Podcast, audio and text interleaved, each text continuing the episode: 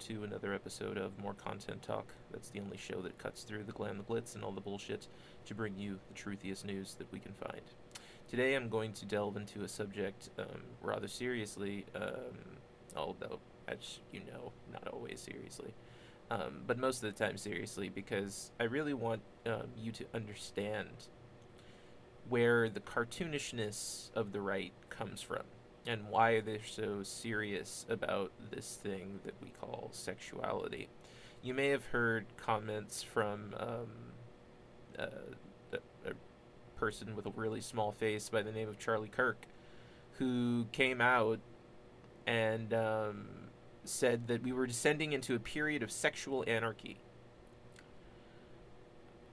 And while I agree with you that this is a ridiculous claim and even funny, because you, you think about sexual anarchy, it's like, what, what is that as opposed to sexual monarchy or as opposed to sexual aristocracy or perhaps a sexual oligarchy? Is, is that like a, a sexuality of just having threesomes? I don't, I don't, I don't know. I don't know. I don't, it's a, it's a stupid term. And so the automatic reaction, I think, of most sane people is, why on earth are you talking about this? I don't care, and shut up. But here's why you can't do that. Here's why you can't just change the channel. Because what they're really discussing here is the reason that they're taking away abortion. It's the reason that um, in some states they're denying uh, health care to the LGBTQIA community. It's the reason that Dave Chappelle makes the jokes that he makes. It's um, the reason that you know, you can be talking to someone who seems really cool on social media, then the next thing you know, they're bashing, you know, some transsexual or whatever it is. So, so there's all reasons to this, and this is the reason you study history. By the way, way you study history so that you know how, why, and when you're getting fucked over. Okay. That's a very simple explanation. So get interested, because then at least you'll know it's coming and you can prepare for it. And you know even if you're like me spin it on its head and you know throw it right back at him which is what i'm doing right now. So why would this uh, you know nerdy guy get up there and make the claim that uh, sexuality is somehow out of hand? Well the answer believe it or not is social darwinism and it's interesting that the answer is social darwinism because the right quite frequently uses the claim that social Darwinism is what led us to a less Christian nation. Well, that's not really true. Social Darwinism created all of the labels that you use today, whether it be idiot or drunkard or drunk. Um, you know, there's so many, all of the different um, racial terms um, that are somewhat offensive, like like negroid or negro, um, or um, you know Asiatic. All all of these kind of terms that you say, well, yeah, you know, uh, perhaps I live in an Asiatic area, but you know, I'm Chinese or I'm Filipino or you know, like, you know, or or I'm uh, Japanese, you know, or something. So why are they they uh, calling you that? Well, because to them, you're all the same. See what I'm saying? To them, you're all degenerates, social degenerates. And this is also why they're always telling you that you're antisocial and that you have personality, you know, specifically, um, you know, antisocial personality disorders um, why they're always trying to diagnose you as ill or mentally ill or sick in some way. Um, always trying to exorcise whatever demon they see in you. This is the real reason. It's not the Bible. It's not the Bible. Many, I hear many say that. That's not right. It's not historically accurate.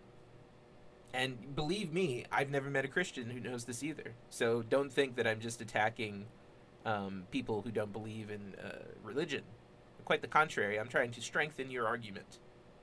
Because what you're not realizing is that, in fact, these people have deviated so far away from the Bible that what they're preaching is no longer even Christianity or religion.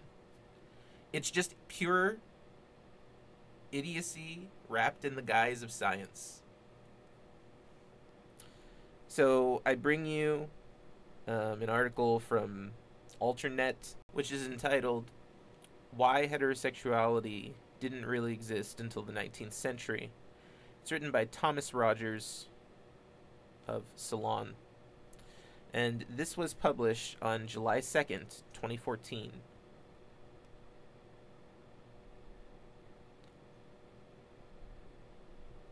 And what it's going to discuss is how the terminology behind these ideas of things like gender, sexuality, all these things are almost insulting and therefore meaningless.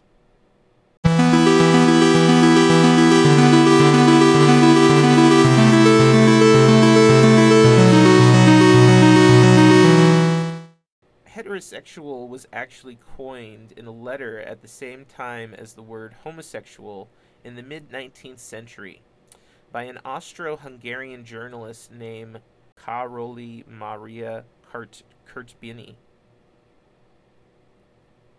He created these words as part of his response to a piece of Prussian legislation that made same sex erotic behavior illegal even in cases where the identical act performed by a man and a woman would be considered legal. And he was one of a couple of people who did a lot of writing and campaigning and pamphleteering to try to change legal opinion on that matter. He coined the words heterosexual and homosexual in a really very clever bid to try to equalize same sex and different sex. His intent was to suggest that there are these two categories in which human beings could be sexual, that they were not part of a hierarchy, that they were that they were just two different flavors of the same thing.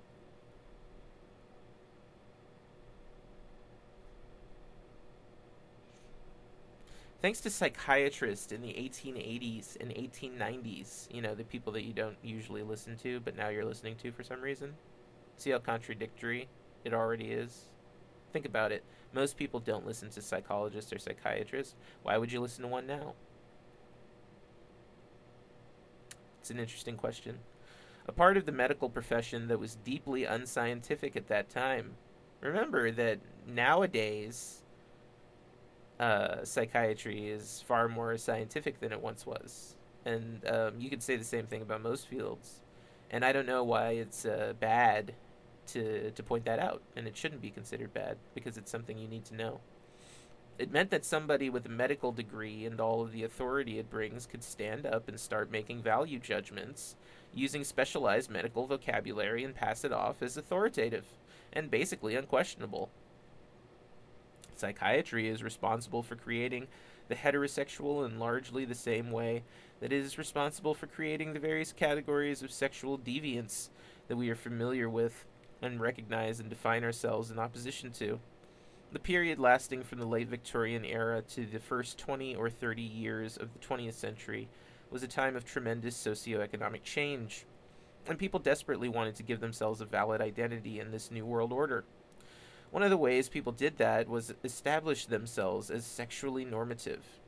And it wasn't the people who were running around thinking, oh, I'm a man and I like to sleep with other men that makes me different, who were creating this groundswell of change. It was the other people, the men who were running around going, I'm not a degenerate. I don't want to sleep with other men. I am this thing over here that is normative and acceptable and good and not pathological and right.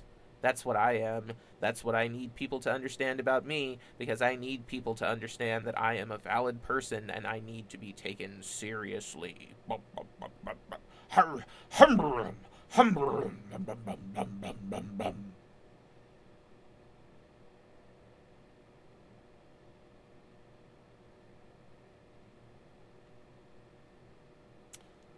The need to be taken seriously is authoritarian and it is ridiculous. It is, it is buffoonish. And yet we are listening to these people. Are you hearing me? you're not edgy. You're not different. This has all been done before, and you're playing the part of the boring person when you talk shit about the LGBTQIA community. I'm not a member of that community, but I can see the fucking writing on the wall. I can see the outdated psychiatry that is being used to diagnose people as bad because they don't follow orders.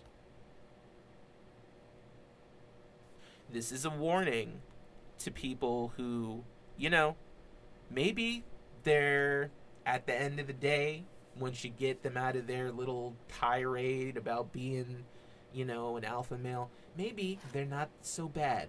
And I'm not saying that everyone on the right is like that. But perhaps, perhaps there are people who are like me, who just wanted to feel important in the world. Do you remember the times I told you you cannot turn your backs on people? The reason you don't turn your back on someone once you've invested in that person, and, and even really strangers, the reason you don't turn your back on strangers too, the reason that tax cuts can backfire and create blowback that you didn't intend.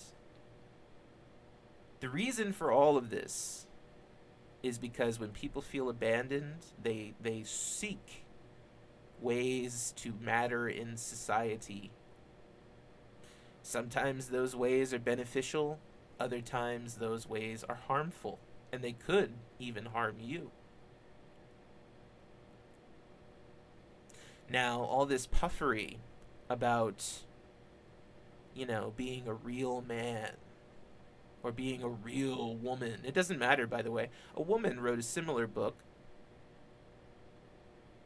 Women write similar books. You have your Ann Coulters, you have your, you know, um, whatever it may be, Ayn Rand's, all, the, all these people who are who are very hung up on labels.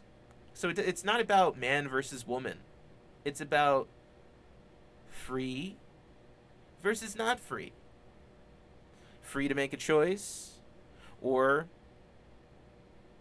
cost to make a choice, meaning you have to be wealthy to do those things now because it has to be done in a hidden manner because it's not like homosexuality or um, transgenderism or any of those things ever really go away. Cross dressing, whatever it is, it doesn't matter. Non being non binary, being androgynous, none of it ever goes away. It's just either you're free to do it or you have to pay to do it. Just like everything in America. All right, everyone. Um, thank you so much for tuning in to More Content Talk. Remember, you can always support More Content Talk on Anchor. Um, you can also um, share the show around to your friends, enemies, and frenemies. All right, uh, my guys, gals, and peepels. I hope you have a phenomenal day, evening, afternoon, fiesta, siesta, downtime, chill time, lunchtime, party time, whatever it may be. And remember, when life gets you down, you can always laugh at something else. Farewell, folks.